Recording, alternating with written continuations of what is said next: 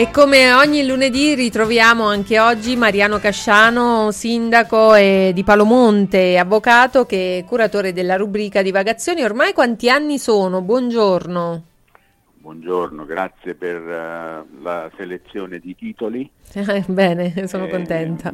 Eh, grazie. Eh, sono, beh, sono sette anni da quando tu ti sei convinta delle mie doti media, medianiche e quindi anche mediatiche, perché ho, ho eh, ingarrato, come si dice in dialetto, come ho previsto l'elezione del Presidente della Repubblica. È non vero. Di poter duplicare, eh? Qualcuno dice Gentiloni, poi vedremo il toto presidente, lo faremo un po' più in là. Lo faremo in più in là perché... che tu non ti sia stancato, eppure la gente...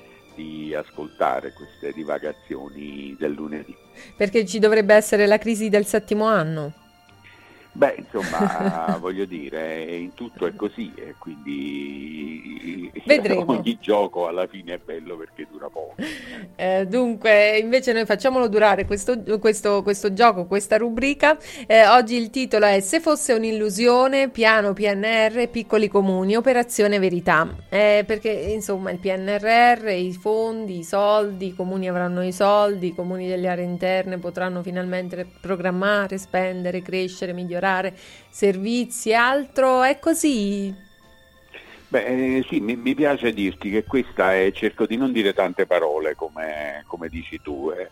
Mi è piaciuta molto questa giornata tenuta ieri a Palomonte, perché come in un prisma da varie angolature abbiamo un po' esaminato questo piano di rinascita e resilienza europea, che tutti quanti ormai ne sentiamo parlare, si è infilato nelle nostre vite un po' come il virus, e con questo impatto salvifico che dovrebbe essere la soluzione di tutti i nostri problemi. L'Europa ci manda i soldi, ci manda i soldi, sappiamo che ci manda relativamente un terzo di tutti i soldi che promette, di questi tutti questi soldi una parte li dobbiamo restituire, una parte di questi, il quaranta per cento, sono per il Sud, ma come? Come? Come e se ce la facciamo? Questo era il tema, tema visto da vari punti di vista, del politico, del giornalista, dell'operatore tecnico-amministrativo, insomma una bella giornata condita anche da un bellissimo concerto, poi magari ne parleremo di questo. Eh, in fondo il problema è uno solo, ehm, e io l'ho affacciato, spero, con una certa eh, crudezza, ecco. Ehm, è possibile che questa faccenda sia tutta un'illusione? Perché? Perché se io, se tu sei affamato, ed è questo è noto, e sì. questo eh, lo abbiamo verificato, se io sono affamato e tu non mi dai il latte eh, e mi dai un piatto di maccheroni, probabilmente la, il, il mio problema della denutrizione non cambierà, perché io non riesco a digerirlo, eh? non, non ho l'apparato digerente e masticatorio adeguato. Se sono in stato di inedia, purtroppo eh, per il corpo eh, dimidiato dalla fame occorre un cibo eh, digeribile, e noi rischiamo che questa pioggia di miliardi che ci promettono che arriverà nei nostri territori non la sappiamo utilizzare e aggredire, perché le amministrazioni pubbliche, come in generale in Italia, come è avvenuto per gli ospedali per la pandemia, se vogliamo fare un paragone, purtroppo non sono adeguate. L'abbiamo detto, l'abbiamo ripetuto, non abbiamo detto niente di originale, lo dicono giornalisti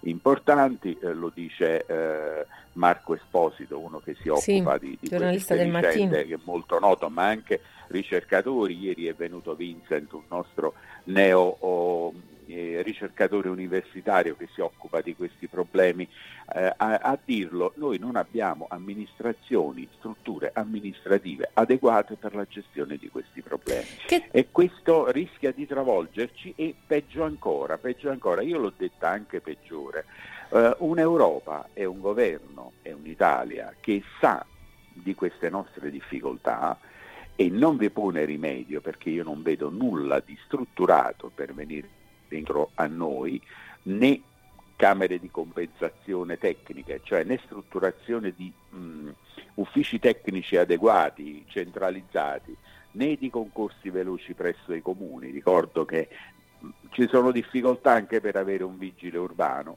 Beh, mi chiedo come tutto questo possa aiutarci nel recepire e nel fare i progetti e i bandi necessari e partecipare ai bandi, perché sempre attraverso i bandi, cioè la modalità ordinaria di eh, finanziamento, noi dovremmo rispondere. E questo naturalmente a noi piccoli, e sono venuti anche tanti colleghi sindaci, ci preoccupa e ci preoccupa non poco, perché abbiamo senso di responsabilità e, come dicevo, anche dopo da rendere conto alle popolazioni che oggi vedono davanti a sé questo miglioramento drastico delle condizioni.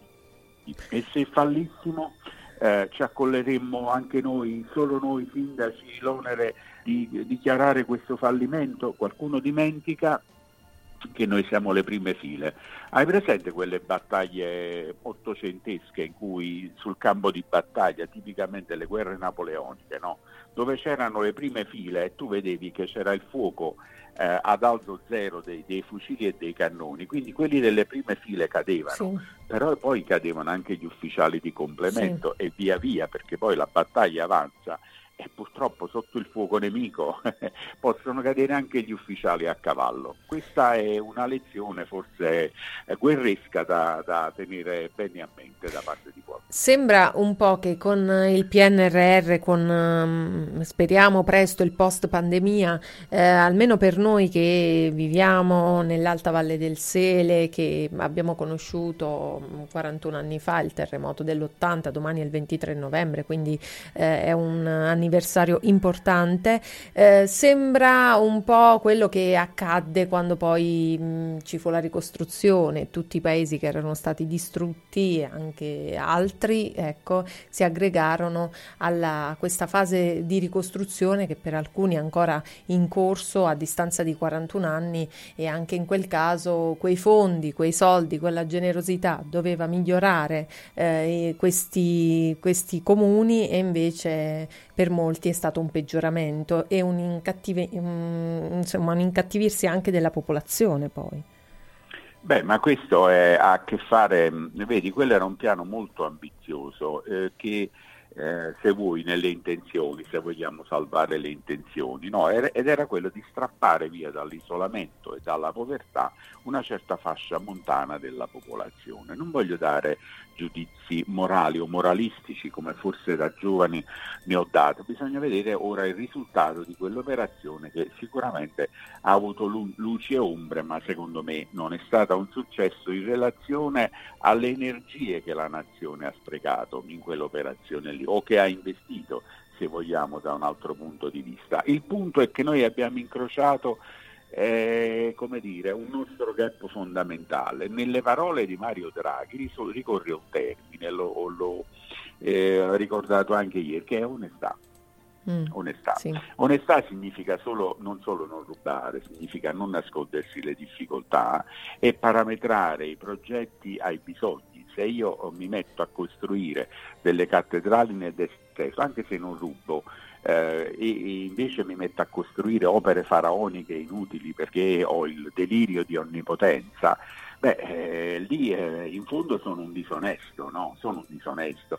Eh, c'è anche un'altra considerazione, per la verità, che non è onesto, secondo me, mettere sulle spalle di una sola persona la mh, amministrazione di somme che, somme che sono ingenti, no? Cioè non puoi diventare un sindaco cento miliardi e dire quasi monocraticamente, senza controllo, decidi tu che cosa ne devi fare. È eh, un sindaco, anche un consiglio comunale di un piccolo comune, per cento miliardi ci vuole la laurea di economia ad Harvard, altro che le nostre laurette qua, magari anche quelle sudate, eh, perché poi ci sono anche le lauree inventate, ma questa è una piaga sociale della quale un giorno non parleremo, ne parliamo. parleremo adeguatamente, ecco, non è, non è il tema, non è il tema di oggi, però no, altro... incrocia drammaticamente, eh, perché vedi, nelle grandi emergenze si vede anche il nervo di una classe dirigente. Il nervo è innanzitutto il nervo culturale, cioè la capacità di vedere, di intercettare i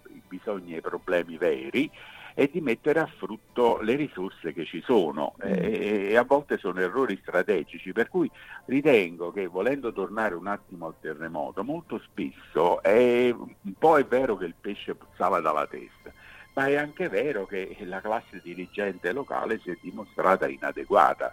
eh, e quindi sono errori rispetto ai quali insomma, dovremmo riflettere, dovremmo riflettere perché a volte il passato torna, eh, però eh, ricordiamoci una cosa, che questi sono soldi non a fondo perduto che dovremmo restituire, punto primo. Punto secondo, non è onesto, non è onesto sprecare tante risorse, come abbiamo fatto in quell'altra occasione storica del, di quaranta anni fa, ma forse è anche, se tu ci pensi, è anche in questo nostro vizio italiano di...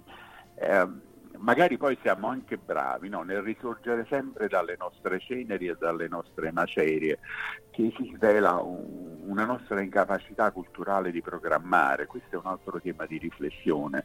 Eh, la pandemia sicuramente non è un fatto prevedibile, però guarda come ci ha trovati quasi tutti inadeguati. Sì. Eh, questo è un fatto che dovremmo riflettere, non possiamo adesso tenere dietro a uno sforzo eccezionale con un corpus diciamo amministrativo eh, obsoleto, vecchio di trenta anni, dove, dove c'è un'espressione del presidente De Luca che mi piace mutuare, eh, dove le, la gente più che fare le opere pensa a tenere in ordine le carte. Ecco, questa è, eh, mi, questa è un'espressione di De Luca che mi piace. Poi me ne piace anche un'altra che ho imparato a a capire eh, ed è buttare il sangue, buttare il sangue, dice niente, dice niente questa espressione, dice buttare il sangue per realizzare... Apre un nervo scoperto. Buttare il sangue, buttare il sangue è esattamente ciò che moltissimi amministratori fanno mm. eh, e, e di questo rapporto tra la politica e la burocrazia,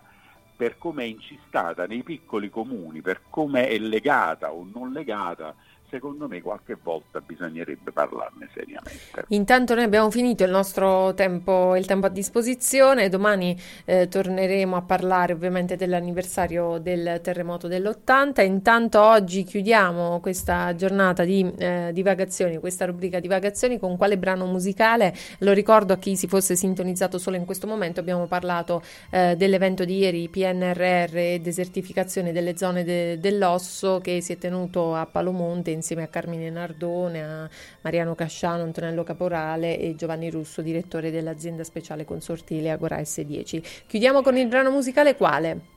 Sì, um, solo una piccola chiosa per dire che abbiamo in programma delle iniziative per il fatidico ventitré che si terranno un po' domani e un po' domenica prossima, di questo ne riparleremo. Ehm, il brano musicale, eh, c'è stata una vicenda umana bellissima che è quella di Carmine Nardone, c'è stato un grande poeta contadino che forse quelli della generazione dalla tua in giù conoscono poco o che comunque sembra relegato in un angolo, no, del nostro panorama eh, etnomusicale. Si chiama Matteo Salvatore, questo gruppo che è venuto a suonare la bravissima Edoarda Isclaro che abbiamo sentito ieri, ehm, prende molto del suo repertorio da quello di Matteo Salvatore, il, il grande poeta delle nostre tradizioni e della nostra oppressione contadina.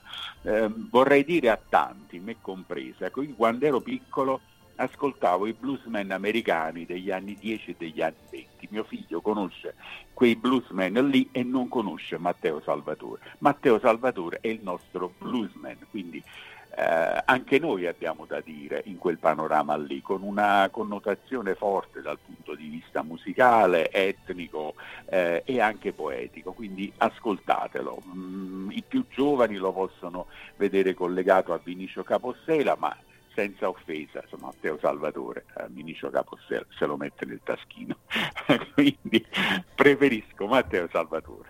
E allora chiudiamo con i maccheroni e salutiamo. Questa è bellissima, è una canzone bellissima, è una canzone anche di, di, di grande suono, Eh, di grande onomatopea, vorrei dire, poetica. Eh, ascoltatelo perché è bellissimo. Grazie Mariano Casciano, appuntamento a presto, grazie. Buona giornata.